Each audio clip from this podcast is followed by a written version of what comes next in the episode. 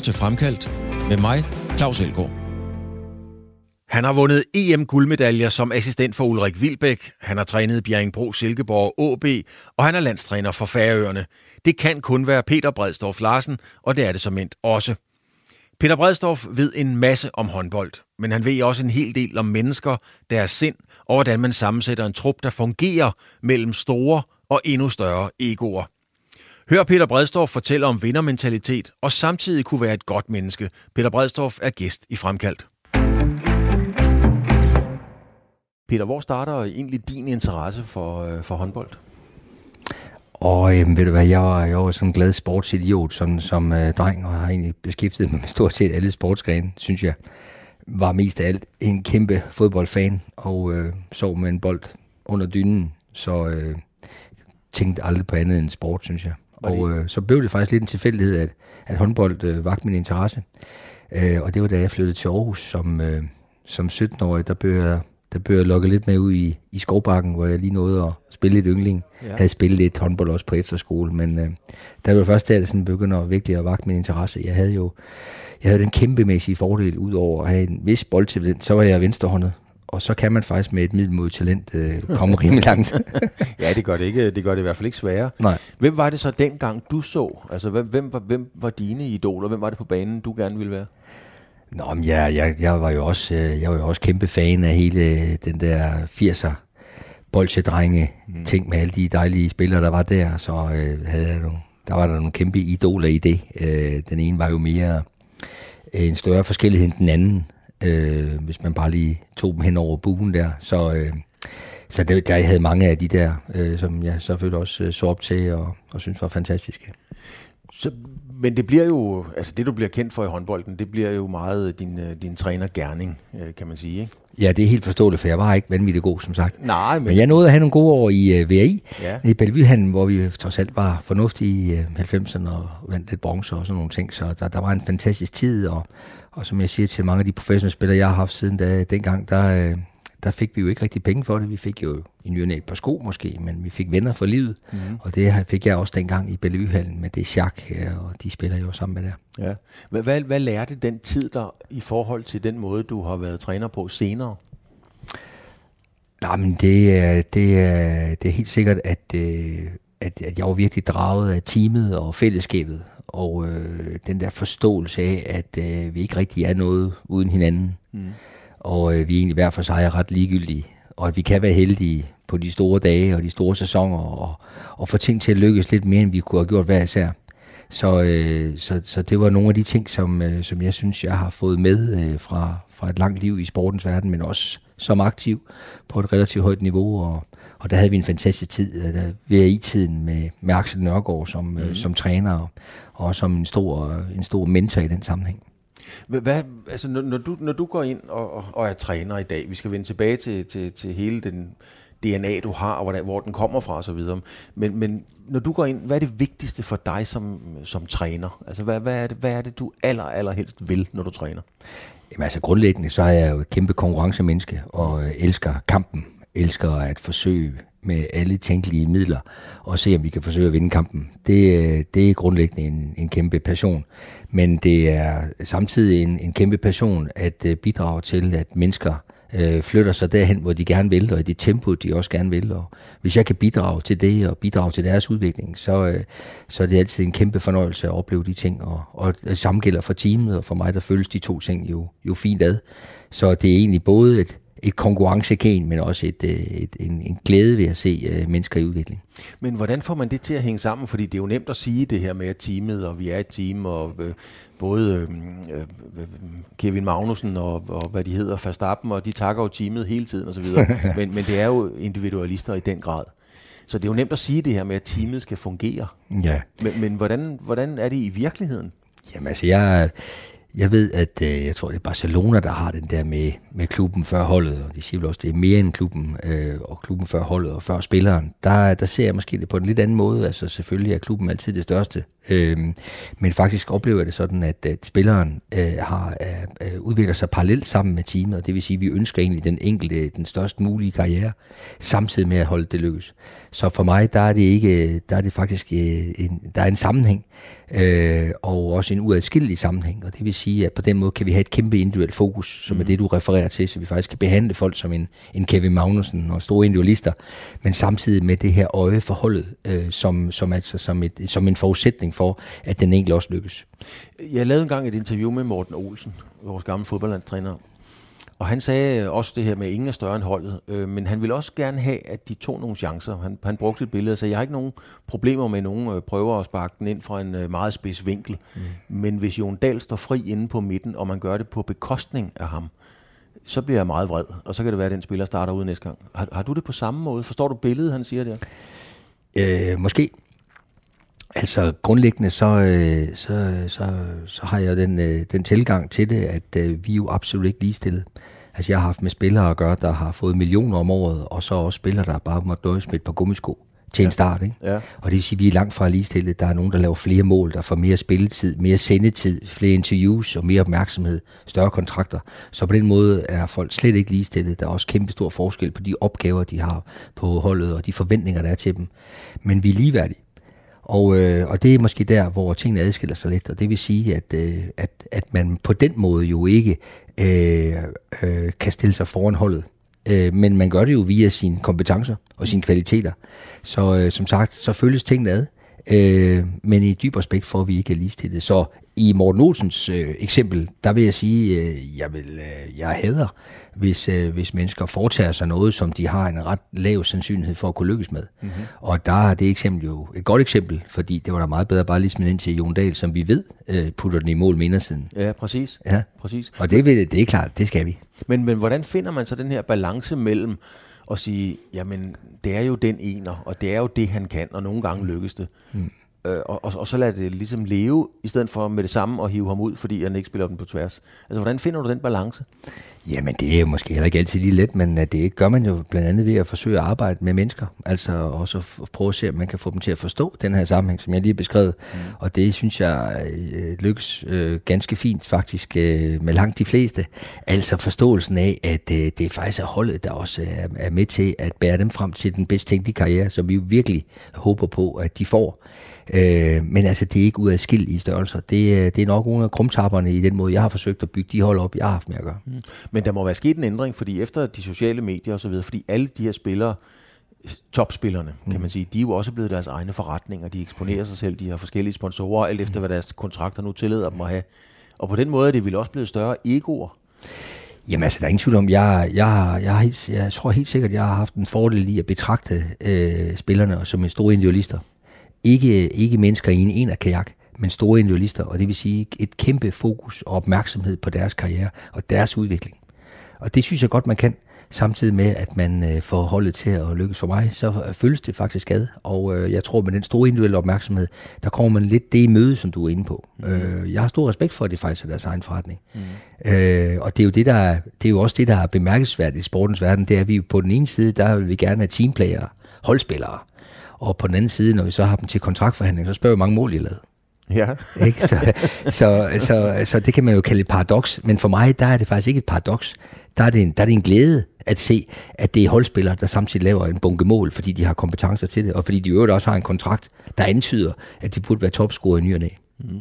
Du har været i mange klubber, du har arbejdet med, med rigtig mange håndboldspillere, kan man sige, igennem årene. Ja. Store egoer, små egoer, mærkelige egoer, egoer. Hvordan er det at... Forskelligheder. Og, forskelligheder, skal vi ikke bare sige det? Ja, Hvordan er det at, at hele tiden skulle... Altså, når du virkelig lærer et menneske at kende, så har du lige pludselig en anden trøje, du skal træne i. Hvordan er det at agere i så mange forskellige hoveder hele tiden? Jamen, jeg, har en, øh, jeg, jeg, jeg, jeg kan altid se det som et kæmpe privilegium, at jeg har fået lov til at arbejde med så, med så store forskelligheder inden for, inden for vores sport, og, og det er ikke små ting. Øh, det, har været en, det har simpelthen været en daglig glæde, et kæmpe smil hver dag. Øh, har sådan en motto, når overraskelser ikke overrasker. Altså det, at man altid jo bliver en lille smule overrasket over, hvad de her individualister kan finde på at sige, kan finde på at gøre. Mm. Der, der er altid noget, der stikker af, altid noget ud af kontekst. Og det, det er en præmis, som man skal kunne nyde. Hvis ikke man kan lide arbejdet med, med store forskelligheder, så skal man holde sig væk, så skal man opsøge specialværksteder, hvor man kan være for sig selv. Fordi det er en præmis, øh, og særligt når du rammer topsport, jamen så, så oplever du flere og flere af dem, fordi der er heller ingen tvivl om, at der er en, der er en korrelation, altså en sammenhæng mellem det at blive rigtig god, og også have et stort drive, altså et stort øh, fokus på ens egne muligheder. Så, så det har jeg altid nyt, og havde faktisk fornøjelsen af her i, i weekenden, og, og sidde og få en bid med med min, min gode ven Christian Schelling, som jeg har arbejdet sammen med både i Aalborg og Silkeborg, og som, ja. som, som da vi var øh, holdkammerater, havde vi selvfølgelig en særlig arbejdsmæssig relation, men, men, øh, men, øh, men på den ene side øh, måske en af de største forskelligheder, jeg arbejder sammen med, og på den anden side et fantastisk menneske, som, øh, som, som går rummer det hele, og, og som nu heldigvis er blevet en træner, og smiler af, at øh, han kan godt se, at det er sgu et større arbejde, vi træner. Men, men det her med at komme ind i et sted, altså jeg har jo været mange år på TV2, der er ligesom en TV2-ånd og en TV2-måde at gøre det på. Så var det DR, det er sådan lidt det samme, men stadigvæk en anden stemning på et eller andet niveau. Nu er på Radio 4, og her har vi så også vores ligesom DNA. Mm. Du skal jo lynhurtigt skifte om, fordi du kan jo ikke lave en hel klub og en hel mentalitet om, fordi du kommer formentlig.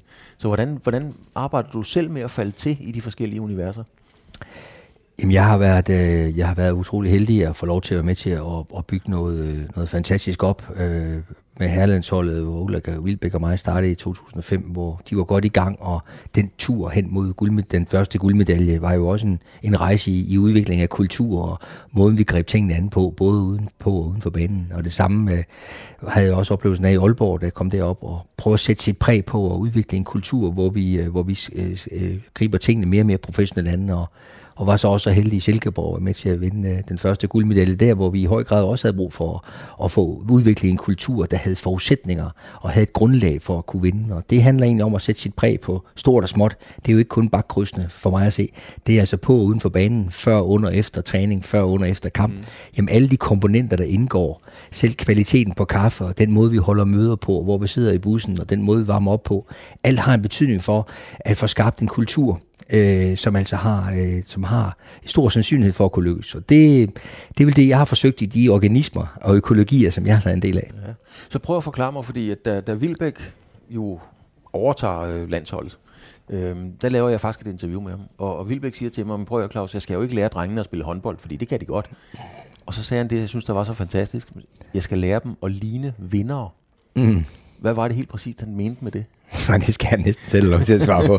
men øh, men øh, jeg, jeg synes, Ulrik havde en pointe i, at øh, netop respekten for, at, øh, at øh, vi jo stod på, på nogle skuldre, der havde båret det rigtig godt. Det var jo fantastisk cool unge mennesker, der havde været godt på vej mm. i lang tid, og, og var klar til at tage det næste skridt. Så, så det handlede måske meget mere om at, at, at få det sidste med i forhold til de her detaljer og, og troen på at, at kunne lykkes, men skabe forudsætningerne for at kunne lykkes. Og jeg tror, det er noget af det, han, han måske var inde på, uden jeg lige ved det. Mm. Men, men når man arbejder med de her folk, øh, jeg kunne forestille mig, Kasper Witt har været med i det her program. Jeg holder meget af Kasper Witt, men, mm. men som han også selv siger, det tør jeg godt sige, han kan jo godt være lidt kantet og lidt kompromilløs. Mm. Og så er der en Lars Christiansen, som er meget mere følsom, og så videre. Mm. Hvordan er det at skulle agere i dem i et omklædningsrum, med de, altså, og de skal den samme vej, men de har bare helt forskellige mindset til at komme der? Jamen, det er jo måske det, der kendetegner et landshold allermest. Det er jo den der kontekst af, at her har du virkelig de 16, nogle af landets dronningens udvalgte mænd, ja. 16 enorme individualister, som hver for sig i de lokale klubmiljøer jo spiller kæmpe roller, og for de fleste vedkommende må affinde sig med lidt mindre marginale roller på et landshold. Så vi har her de største forskelligheder samlet i en kontekst, hvor vi rent faktisk kun har samlet ganske kort tid. Mm. Så når vi har sådan et mesterskab i januar, jamen, så er det jo ganske få træninger, der er baggrunden for at skulle møde op til mesterskabet. Det vil sige, fagligheden ryger en smule jo i forhold til selve udviklingen af håndboldspil og de taktiske elementer. Men, men, øh, men respekten for hinanden som, øh, som, som arbejdsmænd og som håndboldspillere, og også som mennesker, kan man nu alligevel godt øh, arbejde med, og i hvert fald, synes jeg godt, øh, få motiveret og inspireret på en accept af forskelligheden, og at, man kan, at, man kan, at der er mange måder at komme til rum på. Mm. Øh, og der er Kasper Witt jo et, øh, et pragtfuldt eksempel, som øh, en af de største individualister, som, øh, som jeg har arbejdet sammen med, og måske også en af dem, som, som har inspireret mig allermest på mange fronter. Øh, den her kompromilløse øh, vinder på sin egen måde. Men, øh, men, øh, men som selvfølgelig også på sin måde kan, kan være en stor udfordring for, for, for et team, fordi han har, øh, han, har en, han har en måde, han gerne vil gøre det på tingene på, og øh, det, det, det, det, det, han vil godt dialog, øh, bare han får ret i, at det er den måde, vi skal gøre det på. ja, og, og det er jo der, det men, det er sagt, men det er sagt i kærlighed. Og jeg ved det godt, at jeg har snakket med Kasper om det, og han er selv, han er selv mm. bevidst om det, så lad os bare bruge ham som mm. eksempel, fordi det kan mm. vi gøre med god samvittighed, uden at bryde GDPR. men, men lige netop have, skal vi sige, en Kasper Witt på den ene side, og så har du en, øh, en, en lille Lars på den anden, eller Lars Christiansen, eller hvem det nu måtte være. Ja, jeg kunne egentlig finde på at nævne Anders Eggert. Anders Eggert, bare for at nævne Ja, noget. fordi han er simpelthen et antagon Ja. i forhold til Kasper Witt, ikke? Altså i forhold til tilgangen til verden, tilgangen til, til dagligdagen, tilgangen til håndboldspillet. Ja. Der, der er de måske hinandens øh, allerstørste modsætninger, for eksempel, ikke? Men hvordan kan du, svi- altså, fordi når du sætter dig og snakker med Eggert, mm. så er det vel på, på, på, en, på en anden måde, end hvis du sætter dig og taler med, med Kasper Witt. Hvordan kan du skifte så hurtigt, og så lige pludselig, så kommer der en helt tredje? Jeg håber ikke, at de har oplevet, at der er så stor forskel på mig. Øh, Jeg har bare stor respekt for forskelligheden. Øh, Grundlæggende så er jeg helt vild med deres forskellighed og den måde, de går til verden på. Mm. Jeg har ikke brug for at, at, at, at sige, at den ene er bedre end den anden. Og det er faktisk der, at den store udfordring kommer, når du arbejder med forskelligheder. Det er, der, der er ikke noget værre, og det tror jeg faktisk gælder i alle livets forhold, også politisk og religiøst, og, og sådan noget. Det, det er fanatikere. Mm. Altså mennesker, som, som er ufravillige i den måde, de går til verden på, og, og gerne vil have, at verden skal se ud. Vi, vi kan leve med meget stor afstand i den måde, vi anskuer tingene på. Men, men vi har brug for noget fleksibilitet og noget forståelse for, at der kunne være andre måder at gå til, at gå til verden på, eller komme til Rom på. Så, øh, så det er nok det, det, det syn, jeg bringer ind i, i sådan nogle samtaler, som, øh, som jeg håber øh, har en afsmittende effekt på den måde, jeg bliver oplevet på, at jeg har ikke brug for, at øh, nogen skulle være bedre end andre. Men mange unge mennesker i dag, de bliver jo opdraget til, at de bare har ret. Og hvis ikke de bliver spillere inden, så er det træneren, der er idiot, og så finder mor en anden klub til dem, eller far. Ja. Er det blevet sværere med den type øh, talenter, der kommer op, som har lært fra, de var 6 år gamle, at det er dem, der har ret færdigt arbejde? Jamen altså, øh, det, jeg hører det fra tid til anden, og jeg tror også godt, jeg kan istemme, at, at, at, det, blev, at det blev noget værre. Men kan vide, om, øh, om det ikke også er bare os, der blev en ældre, Claus. Altså, øh, det kan jeg godt frygte lidt for. Altså, men jeg vil sige, forældrenes involvens, den har jeg, den har jeg oplevet øh, i meget større grad, end jeg gjorde tidligere. Det vil jeg så også sige. Altså, der, der har mor og far en, øh, en mening om, om meget mere, end ja. man havde engang. Men, og nu snakker vi jo teamet, som ligger dig meget på sinden, altså mm. det der med at være en teamplayer. Mm. Øhm, men, men bliver børn opdraget i dag til at være teamspillere? Altså?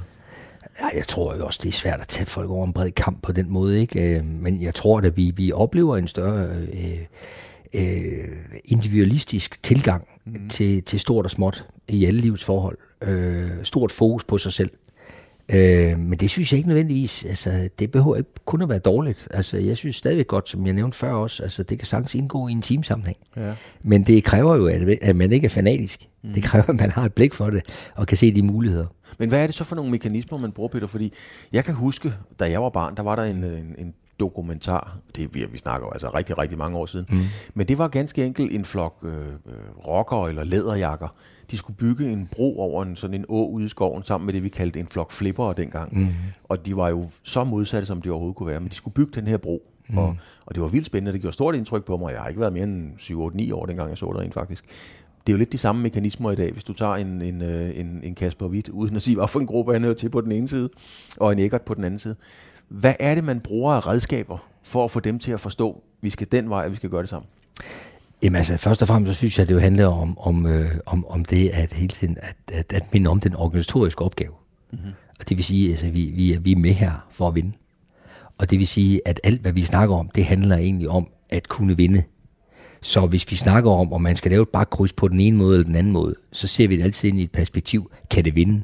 Mm. Og det er det, der kvalificerer, diskvalificerer, synes jeg, argumentationerne. Og ind i det ligger jo så, jamen kan Anders sikkert så lave det lop, som andre ikke kan? Mm-hmm. Ja, det kan han. Øh, Er det okay? Ja, det er da okay i det omfang, at det lykkes. På et, på et sandsynligheds- og et procentuelt niveau, som retfærdiggør den form for lop. Så for Anders Eggert er det jo det mest sikre skud, han har.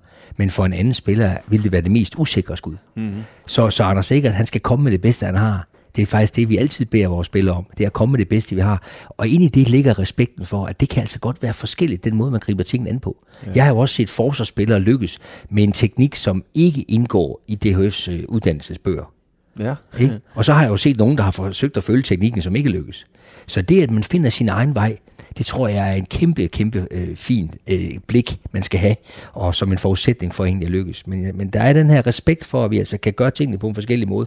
Ikke bare fordi vi skal gøre det på en forskellig måde, men fordi der er forskellige måder at vinde på. Radio 4 taler med Danmark. Vi så i mange år øh, det svenske landshold, når der var timeout, øh, hvor trænerne jo blandede sig fuldstændig udenom. Mm. Og der var nogle spillere, der ligesom kørte det og sagde, nu gør vi sådan og sådan. Er det en ledelsesform, som, som du kunne blive trigget af, eller er det for meget? De vandt jo altså nogle medaljer, det hold, må man så lige sige. Ja, ja. Jamen det synes jeg egentlig også øh, afhænger lidt af, af, af den sammenhæng, man er inde i. Den, øh, hvad, har vi, hvad har vi af spillere? Hvilke ressourcer har de? Øh, kompetencer? Fokusområder? Der kan jo sagtens være hold, hvor der ikke er nogen, der har lyst til at sige noget. Mm så er det nytter jo ikke noget, man som træner siger, nu er det jer, der skal sige noget. Nej. Så det skal jo afstemmes i forhold til, hvad, hvad, hvad man har af spillere. Men det er helt klart, at øh, jeg har selvfølgelig altid gået meget op i at, øh, at ansvarliggøre spillerne øh, i at være med til at definere, hvordan vi skal slå de andre. Øh, ikke ud fra, at øh, det er sådan et slaraffenland, hvor, hvor vi bare kan mene, hvad vi vil, men fordi jeg, vil, jeg ved, at ejerskabet og ansvarligheden, den kommer jo også øh, ved at blive involveret. Så det har altid været en præmis for de spillere, jeg har haft med at gøre, at, at de ved godt, at uh, de, har, uh, de, har, uh, de har store aktier i, hvordan vi kommer fra den ene kamp til den anden kamp. Mm. Hvor jeg altid har forsøgt at stå klar med at tage de endegyldige beslutninger, så, så, så spiller altid kendt retningen, men involverer dem så meget som muligt. I det omfang, og igen kommer forskelligheden. Det er der nogle spillere, der er bedre til end andre, og har mere lyst til end andre, og det har jeg også forsøgt at have en vis form for respekt for.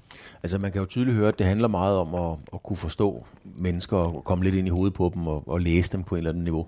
Hvor, hvor kommer din interesse for, for sådan mennesker fra egentlig? Jamen, øh, Jamen grundlæggende, så, øh, så, så har jeg en kæmpe, en kæmpe glæde, og, og, og det er jo min passion, det er jo at bidrage til, at mennesker og teams kommer fra A til B. Mm-hmm. Det må jeg sige, det er det, jeg har brugt en stor del af min vågne tid på, også at blive klogere på, hen på skolebænken, men også hen på, på banerne, hvor jeg nu har været. Øh, hele tiden se, om vi kunne øh, professionalisere og, og øh, udvikle den praksis, der var omkring det. Så, så det har altid været mit fokus, øh, så at øh, helt vildt med, når spillere lykkes med at få de kontrakter, de gerne vil, eller det udlandsophold, de gerne vil, eller det udlandsophold, de ikke vil have, eller den dansholdskarriere.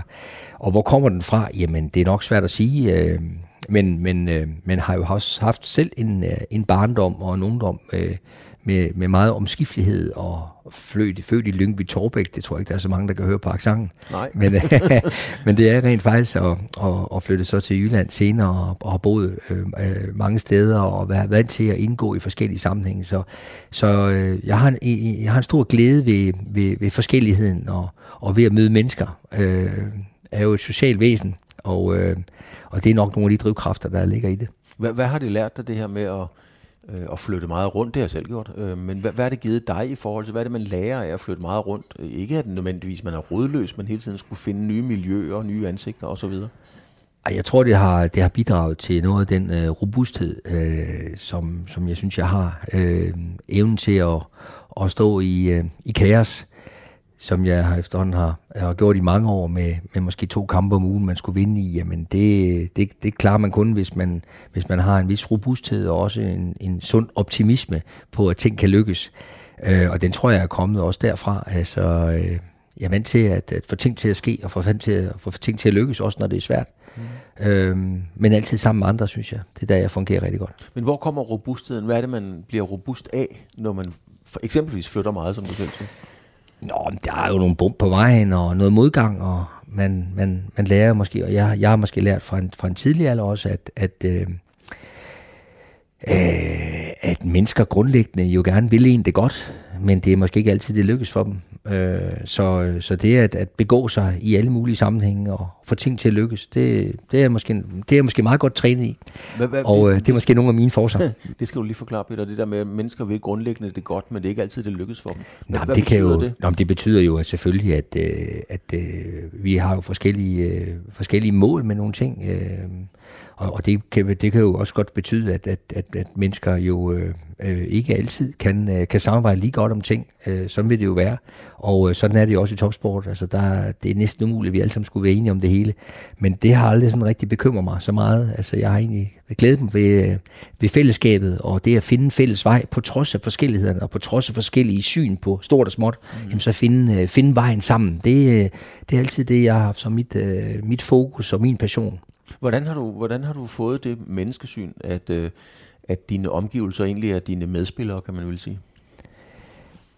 Jamen altså, jeg, jeg, er, slet ikke, jeg er slet ikke et sekund i tvivl om, at, øh, at øh, energien, ansvarligheden, lysten til at tage en sæson mere, ejerskabet, de sidste procenter, at gå den der berømte ekstra mil, jamen den ligger i, at man er involveret og føler sig ansvarlig i forhold til øh, sine personlige opgaver, sit bidrag ind i teamet, jamen, jamen det, det giver de her meget velfungerende teams, man kan være heldig at være en del af en gang imellem, som altså fungerer langt bedre, end vi kunne have gjort det hver for sig. Det, det, det lyder som om, at, at at det der med at tage ejerskab på noget, det betyder meget for dig? Jamen altså ejerskab, det er jo også med stor respekt for, det er jo ikke noget, man bare, man bare kan sige til en, en flok dygtige spillere, nu skal I tage ejerskab. Det gør man jo ved at uh, skabe forudsætningerne og rammerne for, at de rent faktisk kommer til at tage et ejerskab. Og det handler jo rigtig meget om fokus på dem selv øh, at, at forventningerne til deres opgaver i forhold til deres kompetencer, at de er afstemte, og at de har et fokus på, at de er, at de er noget værd, at de har et, et, et, et værdifuldt perspektiv og har værdifulde holdninger til, hvordan vi skal gribe tingene an. Øh. Men også for at udfordre dem på, at vi, for, vi forventer af dem, at, øh, at de bliver så dygtige, som de overhovedet kan. Det er også derfor, de er med på de her hold. Jeg har været heldig at med at gøre, som altså har skulle vinde øh, noget mere, end de skulle tage. Altså en ting er at, at, at lære en bakovergang, eller en finte, eller et system osv., det kan man jo øve sig rigtig mange gange på. Men hvordan er det at gå ind og fortælle en spiller og overbevise en spiller om, at, at du har måske en anfører i maven, du kan godt tage ejerskab på det her, du kan godt træde mere i karakter. Mm. Hvordan er den proces i forhold til, at man indøver et system? Jamen, det er, det er meget vigtigt for mig, at det er jo ikke kun noget, jeg synes. Øh, jeg, jeg synes, jeg skal være med til at inspirere og, og, og løfte overlæggeren for, for, hvad spillerne de kan. Men det er jo i høj grad dem selv, der skal være med til at kvittere for, hvad, hvor, hvor, hvor, hvor ser, hvad ser, muligheder ser de. Mm. Så det synes jeg er et, øh, et parløb. Øh, og i lige så høj grad, og det er nok, det er nok, øh, det er jo der, det er det altid er selvfølgelig nogle af de lidt mere trælse opgaver, det er jo, at øh, vi er jo 16 spillere på sådan en håndboldhold, og der er kun syv mand, der starter på banen. Ja. Det vil sige, der er faktisk, når kampen starter, ni mand, der er lidt små utilfredse. Ja. Øh, og det er jo mange faktisk ud af 16. Ikke? Så, så det, at, det at have med et team at gøre, hvor, hvor alle som sagt ikke er lige stillet, ikke har lige store roller, og, og alligevel få involveret mennesker i stort og småt på og uden for banen, det er en kæmpe opgave, som kræver, kræver tydelighed og ordentlighed, og øh, det er måske, det lykkes ikke altid, men det er noget af det, jeg har tilstræbt, at, øh, at øh, mennesker har vidst, hvor, hvor, jeg, hvor jeg var henne, og hvordan jeg så på det øh, ind i det her system, som grundlæggende jo har den præmis, at vi ikke alle sammen er, er tilfredse. Men hvordan er det, fordi når du arbejder med landsholdet, eller de spillere, du arbejder med, så er det jo nogle af de bedste i verden på deres felt. Dem har du arbejdet med nogle stykker af, der har det niveau, kan man sige, ikke også? Mm. Øhm, er du sådan en træner, som, øh, som forklarer en spiller, nu, hvorfor de starter ud, eller hvorfor de måske slet ikke skal klæde om, eller er, er det egentlig ikke noget, de har behov for at vide i din optik? der vil øh, afhængig af, af situationerne og, og, og, og, hvad det er for et program, vi har gang i, så er der, så er der garanteret en spiller i nyerne, der synes måske godt, at han kunne have fået en lidt mere uddybende forklaring, end han har fået. Men jeg er altid tilstræbt, som sagt, at, øh, at netop at have den her ordentlighed indlagt, indlejret i måden, vi griber tingene an på, ved at forklare mennesker tydeligt, øh, hvorfor de er med og hvorfor de ikke er med. Mm. Øh, det, det er en klar præmis. Øh, særligt også, når man har med unge spillere at gøre, på det vi snakker om før, jamen så ofte spillere, der jo synes, at øh, tingene går for langsomt ja. i forhold til deres udvikling. De synes allerede nu, at de skulle spille meget mere, og det er jo super godt, og det må vi endelig ikke tage fra dem jo. Men det, det skal også realitetstestes, så jeg skal hjælpe dem med at, sådan at, at virkelighedstjekke, om de i virkeligheden er så langt frem i deres karriere, som de selv synes. Ja. ja. Tålmodighed er ikke en dyd blandt unge talenter? Nej, nej. nej, nej der, der, men det synes jeg nu heller ikke, det er. Blandt ældre spillere, altså alle er jo med for at spille øh, på de her tophold. Jeg har øh, for det meste haft med at gøre, jamen der, der er alle jo med for at spille meget.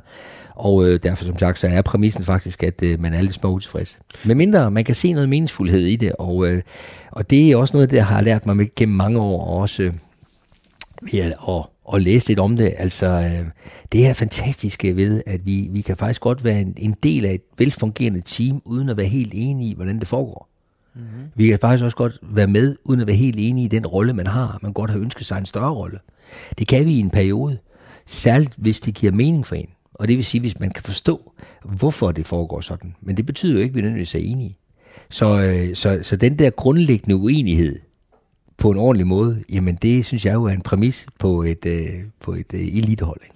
Når man arbejder med de her... Øh, jeg var ude og lave et, øh, et interview, som vi sidder her i dag, så lavede jeg faktisk René Henriksen i går, mm. gammel landsholdsanfører. Mm. Og René slog jo først igennem, da han var en 6-27 år. Indtil da han ligger og spillede i første division og næstbedste række osv. Så, så kom Christian Andersen og begyndte at forklare ham, hvor dygtig han rent faktisk var. Mm. Og så begyndte René at, at finde ud af det, så gik der faktisk ikke ret lang tid, så var han anfører for landsholdet. Altså fra første division til at være anfører for landsholdet. Fordi det gik lige pludselig op for ham, hvor dygtig han var. Mm. Hvordan, hvordan går man ind og griber det an, hvis du ser et ydmygt talent? Fordi der kommer jo også nogen, som, mm. som ikke måske fører sig frem den første dag, kan man sige. Ikke? Mm. Hvordan griber man det, an?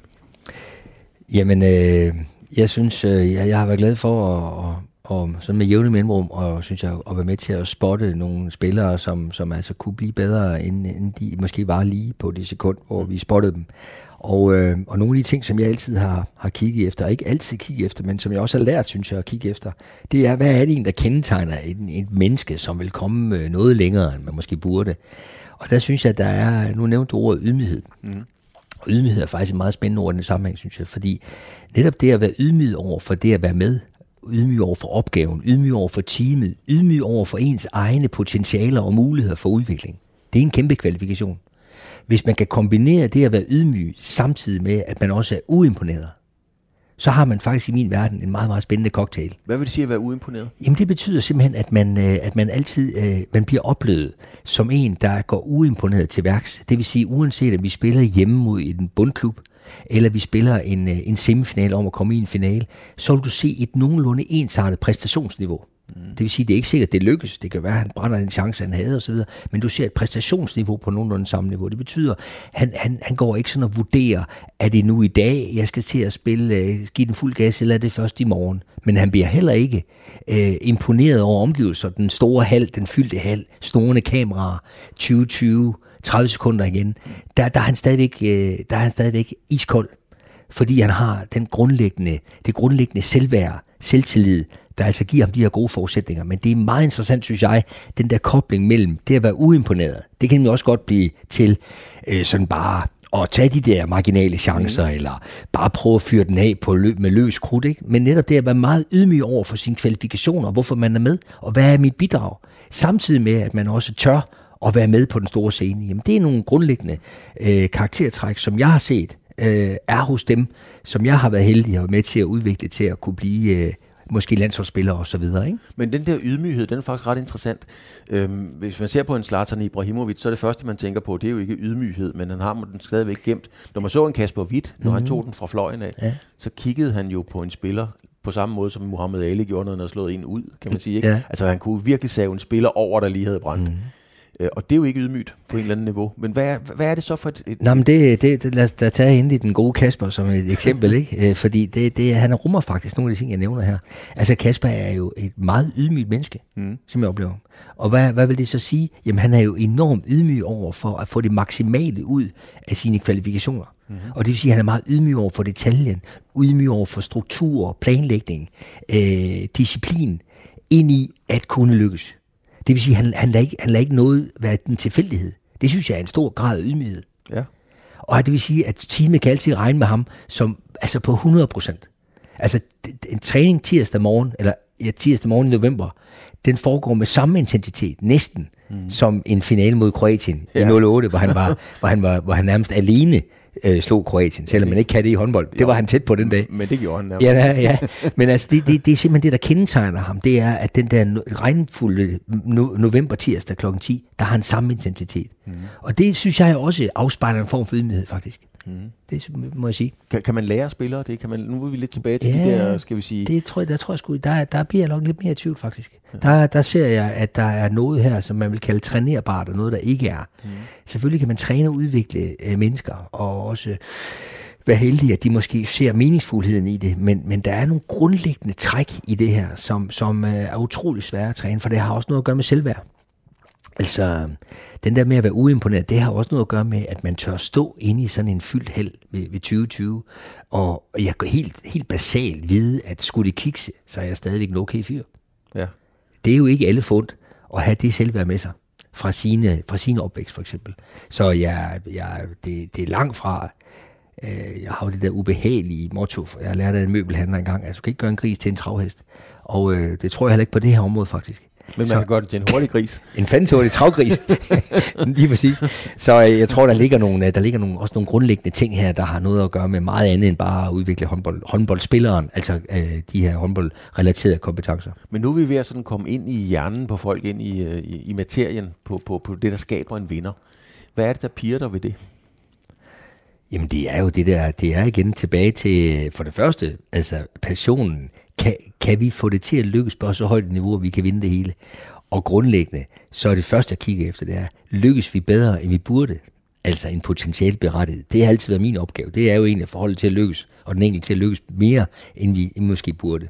Så det er grundlæggende øh, passionen, ikke? Men, men altså samtidig parallelt, at hver enkelt spiller får den bedst tænkte karriere, mm. samtidig med at holde det lykkes. Det er det, der er passionen. Men hvad er det så, der sker, Peter? Fordi vi ser jo i alle sportsgrene, øh, også i håndbold, så er der en spiller, som øh, har hjernet dem ind en hel sæson, og lige pludselig kan han hverken kaste eller gribe. Eller omvendt, øh, lige pludselig, så, så vi så det i går, øh, der var en svensk spiller, der kommer ind og scorer på 8 ud af 10 øh, udefra. Ikke? Mm.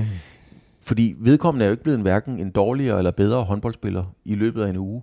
Men hvad er det, der sker rent mentalt for sådan en spiller, hvor det hele lige pludselig bare vender?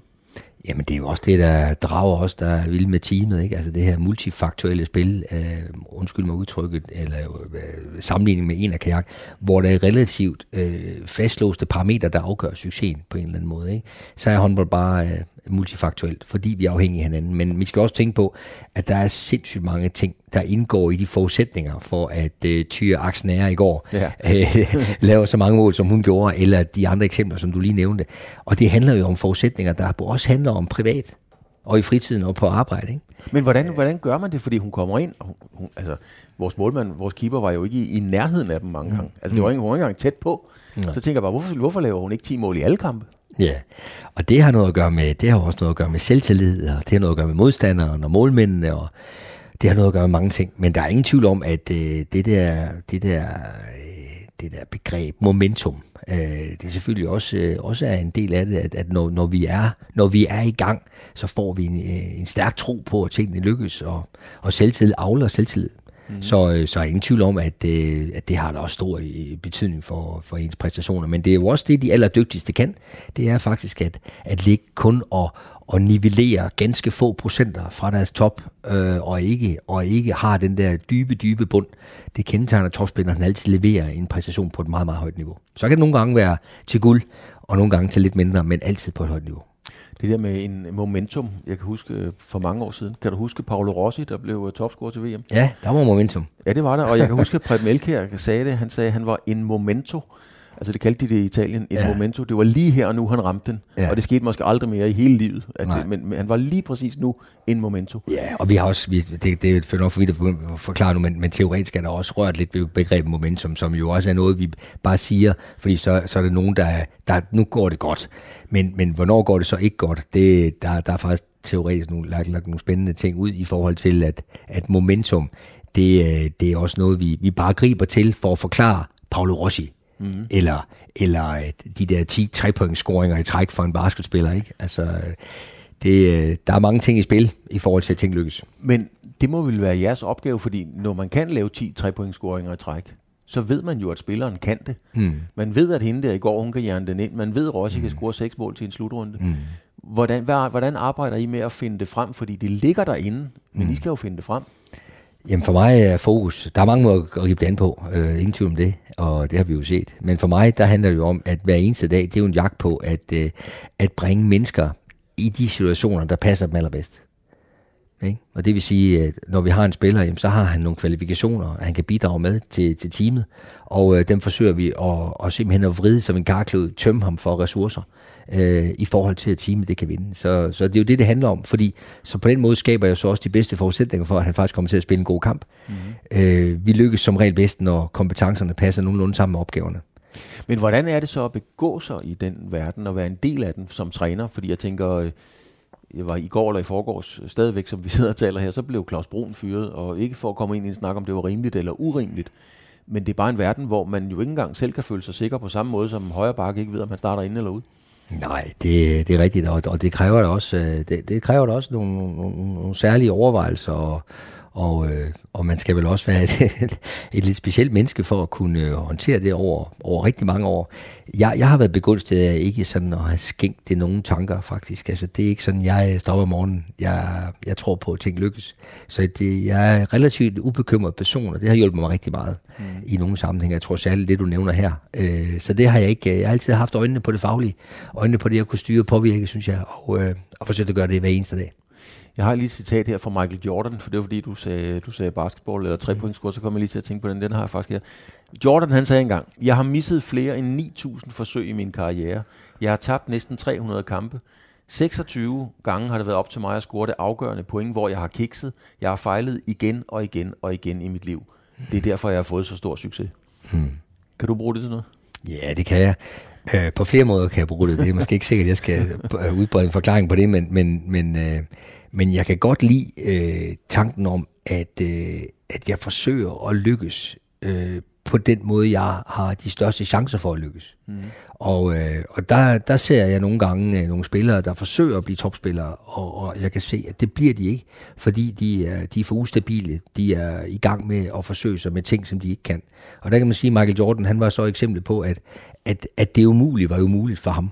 Så øh, hvem, hvem vil man allerhelst have til at tage det sidste skud? Jamen, det var selvfølgelig Michael Jordan. Jamen, vil du også have det i den her position, hvor det er jo håbløst? Jamen, ikke for Michael Jordan. Så her kan du sige, at her var så unik en spiller, der faktisk kunne konvertere, eksekvere, mm. øh, alle mulige situationer. Ikke? Og det er jo det, der har gjort det. Men jeg synes også, det er enormt fedt af ham netop at lige at minde om, at der er flotte YouTube-klip af hans øh, fantastiske afslutninger på kampene. Mm. Men i virkeligheden, så var der jo også til mange YouTube-klip, alle de gange, det ikke lykkes. Ja. Og heldigvis for det, så husker vi ikke det. Okay. Så, vi, så husker vi bare øh, de gange, det lykkes. Men hvordan har du så med den spillertype? Vi ser det jo, jeg kan ikke huske, at jeg har set det i håndbold, men jeg har set det mange gange i fodbold. Men billedet på det i hvert fald. En eller anden, det er aftalt, at vedkommende skal skyde straffespark. Mm. Så er der straffespark, og så er der en anden en, end den, det var aftalen, der tager bolden og siger, mm. jeg vil skyde det her. Mm. Hvordan har du det med den situation? Jamen, den bryder jeg mig ikke om det må jeg sige. Den har, den har jeg skidt med.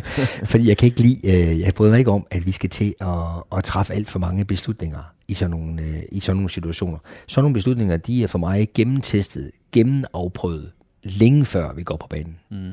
Og det er de i, øh, i alle mulige sammenhænge. Så det kan da godt være, at vi over en periode tester en straffesparkskytte af, om man kan, men vi skal ikke til at diskutere i situationen, hvem man skal tage straffe. Slet ikke. Øh, fordi der kommer der til at blive iblandet øh, nogle argumentationer, som slet ikke, øh, som slet ikke er særlig savlige, formentlig. Mm. Så, øh, så selvfølgelig vil jeg rigtig gerne have, at, at mennesker tager ansvar, og der er også noget i den her sammenhæng, der hedder momentum, selvtillid ja. på dagen, som selvfølgelig kan gøre en forskel. Så jeg har egentlig mere respekt for en spiller, der siger, jeg skal ikke skyde, selvom det var meningen, han skulle skyde, end, end en anden, der kommer og, og overtager opgaven. Det, det giver ingen mening for mig. Radio 4 taler med Danmark. Det her med at turde, tage nogle chancer osv., mm. øhm, hvis man er bange for at tabe, så kan man ikke vinde, til Roald Poulsen en gang til mig. Mm. Øhm, der er sikkert også nogen, der har sagt det til ham. Roald var træner i OB, kan jeg jo lige sige. Mm. Nå, du skal i gang med, I skal i gang med et nyt håndboldprojekt i Aarhus. Mm. Øhm, og hvordan tør I det? Altså, jeg mener, hvis nu alt det, du har siddet og fortalt her, det er med at tage chancer, tage ejerskab på det, tro på det, men også være realistisk. Aarhus HC, hvad er det realistiske i det projekt? I vil lave et nyt storhold i Aarhus. Ja, nøj, men det er også, øh, det er faktisk, øh, det er faktisk mere end det. Og det er jo også det, der allerede nu øh, giver rigtig god mening. Altså, det her øh, selskab, APS, der er stiftet af fem øh, rigtig traditionsrige, historisk fantastiske foreninger i Aarhus øh, som, som grundlag, men, men også et selskab, som, som er ejet af en, en, en almindelig fond, og at, øh, og at øh, hvad kan man sige, rammen selve konstruktionen er konsolideret i en almindelig fond, jamen det giver bare det her projekt nogle rigtig fine muligheder for ikke kun at have et elitært sigte, men også altså både og, næsten som jeg har sagt det lige før, altså en parallel, et parallelt fokus også på bredden og på talenterne og på eliten. Mm. Det, det, har vi, det har vi sikret gennem den her konstruktion med den almindelige fond. Øh, I det, der ligger jo så et selskab, som driver professionel håndbold nu, er godkendt til professionel håndbold af DHF, og er i gang med at, at levere noget, der minder om professionel håndbold i første division. Øh, så det er jo et ydmygt niveau, vi starter på, men, øh, men, men sigtet er jo, og det vil også afhænge af den fortsatte opbakning, økonomisk også til projektet, at vi, øh, at vi kan få det hold tilbage i, øh, i, øh, eller få det i håndboldligaen, så vi kan få et, øh, et, et rent Aarhus-baseret øh, øh, dygtigt herrehold. Det er det, vi, det er det, vi går efter. Det synes vi, øh, byen fortjener. Det synes vi, de 9.000 plus medlemmer, der er, de 45 foreninger, der er i den her store by, jamen fortjener selvfølgelig at have sin egen identitet, sin egen ramme og, og sine egne rollemodeller for de unge mennesker, der render rundt og, og spiller håndbold i de mange haller, der er i Aarhus. Men, men Peter, når du selv bruger ordet paralleller, mm. kunne man så ikke lave en parallel og nu bliver jeg selvfølgelig lidt provokerende. Mm. Altså, kunne I ikke godt være den unge spiller, der står ude på sidelinjen og siger til dig, jeg skal spille her, og så siger du, prøv at høre, du er en super god anden divisionsspiller, men du kan altså ikke spille uh, Final Four. Det, det, så det, det rækker det ikke til. Mm. Kan det her projekt ikke være den dreng, at I har en masse drømme og ambitioner, mm. I pumpet op med, hold op, det skal vi bare det her. Mm. Men i virkeligheden kan det bare ikke være. Jo, altså, øh, øh, øh, ja, hvis jeg forstår det sådan, så, øh, så, så er netop det her projekt øh, er jo med til at stimulere og udvikle hele håndboldmiljøet i Aarhus. Og der er jo også øh, fine anden division og tredje divisionsklubber, og også andre første divisionsklubber i Skovbakken for eksempel. Mm. Så hele håndboldmiljøet bliver forhåbentlig stimuleret af Aarhus HC's øh, øh, indgang nu, også via vores øh, almindelige fond, som også har fokus på, at at øh, kunne bidrage med, med, med, med, øh, med mange udviklingsting ud i foreningslivet, som altså bidrager til, at mennesker fortsætter med at spille, også på bredt niveau. Mm. Og der vil der måske godt være nogle spillere, der, der godt kunne tænke sig at udvikle sig til at blive endnu bedre. Jamen, så skal vi jo være med til at, at skabe forudsætningerne for, at det lykkes. Og der vil der jo selvfølgelig, ligesom i alle mulige andre sammenhæng, være nogen, der bliver en lille smule skuffet over, at de ikke kan måske være med på det øverste niveau. Men, øh, men so be it, så har vi jo bidraget til at få dem så langt som overhovedet muligt. Blandt andet ved, at vi har lavet det her U23-projekt, som er for alle byens spillere. Jamen det er egentlig, fordi vi både vil til gode se bredden og, og talenterne, men også eliten, og vi synes ikke, at, øh, at, øh, at de ting ikke kan følges ad. Men, men er det her i virkeligheden en ny måde at tænke, skal man sige, forretningsmodellen i håndbold på? Altså nu, Ajax København er gået ned, jeg tror, Raja, uh, øh, Randers erklærede sig vel nærmest konkurs i går, som vi sidder her og så videre. Uh, er det en ny måde at tænke hele forretningen håndbold på? Øh, det er svært at sige nu. Øh, det vi kan se indtil videre, det er bare, at øh, den her konstruktion, den har, den har fået utrolig god respons og positiv tilbagemelding og feedback. Netop det her almindelige fond som, som base, fordi det er navne uafhængigt. Mm. Og det vil sige, at det, det er altså noget, der kan risikere at være så langtidsholdbart. Det i hvert fald er her, til vi andre ikke er her. Og det er noget, der, der, der virkelig vækker øh, folks interesse, at kunne bidrage ind i det. Plus, at vi jo også kan, kan attraktere nye finansieringskilder, fordi vi kan søge fonde om støtte til vores fond øh, til gavn for at lave håndboldaktiviteter i Aarhus. Så, øh, så jeg tror, at vi har fat i noget, eller det ved jeg, at vi har. Øh, om, om vi så en dag kommer til at slå øh, øh, GOG, øh, eller Aalborg, eller nogle af de andre, der er rigtig dygtige, jamen... Øh, det vil tiden vise, men allerede nu kan jeg se, at projektet giver mening, netop fordi vi har det her fokus. Men hvad er så filosofien, din filosofi med, med projektet? Nu nævner du selv GOG, som jo i mange år har været, de, de havde lige en nedgangsperiode, det må man sige. Jeg dækkede dem selv for Danmarks Radio tilbage i slut 80'erne, øh, der var propfyldt dernede. Så ansatte de øh, syv hollænder, så sad der 220 mennesker og læste BT og spiste croissanter og gad jo ikke at se håndbold. De plejede bare at komme om søndagen. Det tog en vending. Deres filosofi, deres strategi der slog fuldstændig fejl. Hvad, hvad er det for en filosofi, du går ind til her for at gøre det attraktivt som tilskuer og omgivelser at være en del af? Nå, men altså, det, det, det er rent professionelt, det er, jo, det er jo kun lige startet, kan man sige. Som sagt, så er vi jo ydmygt i første division. Mm. Øh, uimponeret også i øvrigt. Uimponeret også, ja. ja. Men øh, det er der, vi ligger nu, så, øh, så vi er klar over, at selve håndboldproduktet på den elitære side, det er, jo ikke, det, er jo ikke, det er jo ikke fantastisk pt. Men nu går vi lige nu og øh, bygger rammerne og forudsætningerne skaber, skaber det hus, hvor der på længere sigt kan skabes noget tophåndbold i Aarhus på herresiden. Og det, det kommer til at tage noget tid, men øh, vi er tålmodige og, øh, og, og arbejder lidt, øh, som, som fond, en fond antyder, det langtidsholdbare sigte har vi. Jeg er ikke i tvivl om, at, at, det er, at du har taget ejerskab, som vi også talte om mm. nogle gange på projekter osv. Og, øh, og uden det skal være sarkastisk eller noget, men men med alt det, du har trænet, Peter, gider du det? Med alt respekt for at spille i første division eller anden division, gider du det, når du har arbejdet med de bedste i verden? Nå, men nu er jeg, øh, nu er jeg ikke træner jo. Nej, nej, det er klar over. Jeg, øh, jeg glæder mig over i, som, øh, som en, en, en stolt, stolt bestyrelsesmedlem mm. at bidrage med, med, med al den frivillige kraft, jeg har, til at skabe rammerne for øh, udviklingen af håndbold i Aarhus. Det, øh, det glæder mig rigtig meget over at øh, få lov til at bidrage til, og glæder mig egentlig også over, at, at en gang imellem, så, så kan alderen jo, jo noget, og give en noget, og jeg synes, jeg har været tilpas med i tilpas mange fine sammenhænge til, at jeg udmærket godt ved, hvordan det ser ud, når det er godt. Mm. Og derfor synes jeg ikke, at det her er specielt vanskeligt. Det er en lang rejse, og øh, der skal bygges mange, der skal lægges mange mursten, men det er ikke sådan, vi ikke ved, hvor vi skal hen. Så, så det at, at fungere på et lidt mere strategisk niveau nu, det passer mig rigtig godt i den her sammenhæng, og jeg gør alt, hvad jeg kan for at se, om ikke vi kan få, øh, få Aarhusiansk håndbold tilbage på, på herlandkortet. Men du sidder jo også på bænken, fordi hvis I nu rykker op, eller når I rykker op i den bedste række, og man så skal have en træner, uanset hvor dygtig ham der var, eller hende der var, mm. øh, har været, så, så kan man sige, okay, nu, nu, nu skal vi have noget mere tyngde. Hvor kigger man hen? Jamen, så kan man bare kigge op i bestyrelseslokalet, der sidder du. ja.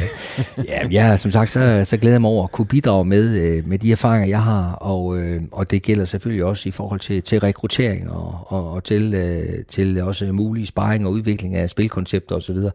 Der vil jeg betragte mig selv som en, øh, en kvalificeret sparringspartner, og det, øh, det glæder jeg mig over. Men som sagt, så er mit fokus det lige nu at, og, øh, og, og proppe så meget energi, som jeg overhovedet kan, i at skabe rammerne for, at vi også kan få den øh, tophåndbold, som du lige nævner. Hmm. Peter, en del af programmet, det er, at jeg tager et billede af min gæst, og det er kun os to, der, der ser det. Så nu tager jeg lige et billede af dig her. Og det er egentlig ikke så meget, hvordan du sådan rent fysisk ser ud. Jeg kan sige, du sidder jo, nu skal jeg lige finde billede her. Du sidder jo, øh, vi sidder faktisk op på Radio 4's øh, redaktion, og du har en, øh, sådan en blå polo på, tror jeg det hedder, øh, og ligner dig selv, og øh, ja, du ligner dig selv, så folk ved, hvordan du ser ud. Så det er ikke det, der er interessant. Det, der er interessant, det er, hvad er det for en mand, der sidder her? Hvor er du i livet og karrieren nu i forhold til, hvor du havde håbet, frygtet, troet, du ville være for måske 10 år siden?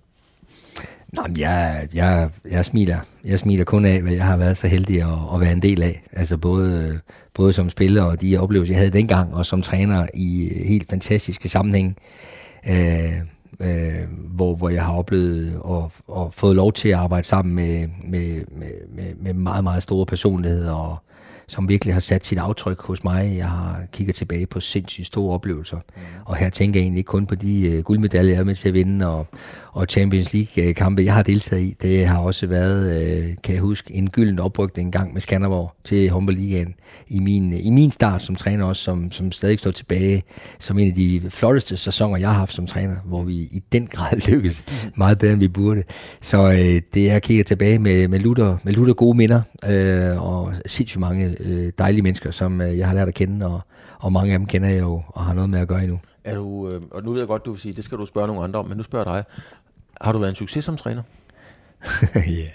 Nå, ja, masser af succes. Ja, det synes jeg da, jeg har. Jeg synes at jeg har, jeg har i hvert fald, øh, jeg kan i hvert fald stå inden for, at øh, den har fået fuld gas. Øh, der har ikke været en dag, hvor det ikke har været øh, en topmotiveret Peter, Peter B., der, var, øh, der gik i gang med arbejdet, så, øh, så alene det synes jeg har været en succes. Mm. Jeg har ikke på noget tidspunkt oplevet metaltræthed eller ærgelse over at skulle være håndboldtræner. Det har altid været en kæmpe fornøjelse. Men, øh, men der er også brugt nogle kilo hjul på det. Det skal ja. der ikke være nogen hemmelighed. Og, øh, og derfor er det også rart nu, faktisk, at øh, sætte en lille pind centrifugen med mit fantastiske færøske landshold, ja. som, øh, som trods alt øh, jo kun kan være samlet i x antal dage, øh, modsat et klubhold, som er sådan en daglig basis, så øvrigt bruge en masse frivillig energi på det her Aarhus HC-projekt. Jamen, øh, det passer mig rigtig godt, og mentalt har det også været rigtig fint for mig at kunne... Øh, kunne tage min cykel og tage op og besøge Claus Elgaard og være med i en podcast og, og have tid til sådan nogle ting, jamen det, øh, det er også rigtig rart. Men, men hvorfor er du egentlig ikke... Øhm, altså, du arbejder med Færøerne, og det er helt sikkert spændende og udfordrende. Og uden jeg jo øvrigt ved noget om det, Peter, så er der ikke i tvivl om, at, at øh, hvis du vil have et, et, øh, attraktivt trænerjob i udlandet, så har du sådan også fået det. Og hvis du har gået efter kassen et lidt mere eksotisk sted, så kunne du også tjene, så derud og tjene pengene. Hvorfor har du egentlig ikke gjort det? Altså en af delene? Jamen, jeg har, øh, jeg har jeg har egentlig for mange år siden, der har jeg været ligesom nogle, nogle spillere også har gjort faktisk, så, så, har det, så har jeg sagt lidt til mig selv, jeg skal ikke, øh, jeg skal ikke være professionel. Jeg har haft nogle fine muligheder, men jeg, jeg er måske ikke ham, der altså, jeg har lyst til at bruge min tid øh, i en bus på tværs af Tyskland. Altså, jeg synes, der er så mange andre fede ting i livet, øh, som man også kan gøre i Danmark, og ved siden af det at være håndboldtræner. Så, øh, så det er måske den måde, jeg har prioriteret det på. Nu skal man jo aldrig sige aldrig, øh, men øh, det er sådan, det har været indtil nu, og, øh, og derfor synes jeg, at Færøerne passer mig perfekt, fordi det er nogle helt fantastiske mennesker deroppe, der er så passionerede og engagerede, at, øh, at det faktisk øh, nu øh, er tilbage ved den gamle, det, det gamle klub, foreningsliv nærmest, hvor, hvor det er passionen for, for spillet og for færgerne, der driver det hele. Der er jo ikke penge øh, mellem spillerne deroppe, så det er en helt anden præmis, og den energi, den bliver man draget af, og, øh, og har fornøjelsen af at have min gamle min gamle gode øh, svende med, Lars Møller og Tom Jensen og Søren Larsen, også, som øh, jeg havde et godt team i Silkeborg, og de er også med mig omkring det her, og det gør også rigtig meget for projektet, at vi er, vi er mange om at dele de store oplevelser. Men som du selv sagde, at du lever jo i kaos, når man er på bænken, og der mangler 29-29, og der mangler et minut, og så videre. Vi, vi kender det jo. Øh, hvordan kan du leve uden det? Hvordan kan du leve uden det pres, det, det adrenalinsus, der jo kommer? Altså? Jamen altså, nu øh, får jeg det med jævn mellemrum øh, på færgerne, og så, øh, og så må jeg så også sige, altså det er jo også det, der sker, når vi sætter en pind i hverdagens centrifuge. Altså jeg har, jeg, ligesom du siger, været jeg har også nyt de der kicks øh, ofte to gange om ugen, at skulle til kamp og prøve at forsøge at vinde dem, og med de enorme glæder, og heldigvis ikke så tit skuffelser, men den store glæde ved at vinde er jo fantastisk, og det er et, et, lille, et lille fix, det er det jo. Men jeg må da også sige, altså når jeg lige nu har fået lov til at komme lidt væk fra det, altså øh, det åbner virkelig også mange andre muligheder. Øh, ikke at skulle kanalisere øh, godt og vel 100% energi i den retning, jamen det, det gør bare, at der er andre muligheder, og, og man, har, man har en anden puls. Så øh, der er for ulemper ved det hele. Jeg, jeg, jeg glæder mig over, og jeg tror faktisk, jeg har talt sammen. Jeg tror sgu, at jeg kan sige, at efterhånden er med i 1000 kampe øh, på klub og landshold, og det er da også noget. Så, øh, så, så, så hvad så? Altså, øh, altså, øh, og det er også derfor, at det her Aarhus OC-projekt og min rolle i det, jamen, altså, det passer mig virkelig, det passer mig faktisk rigtig, rigtig fint. Radio 4 taler med Danmark.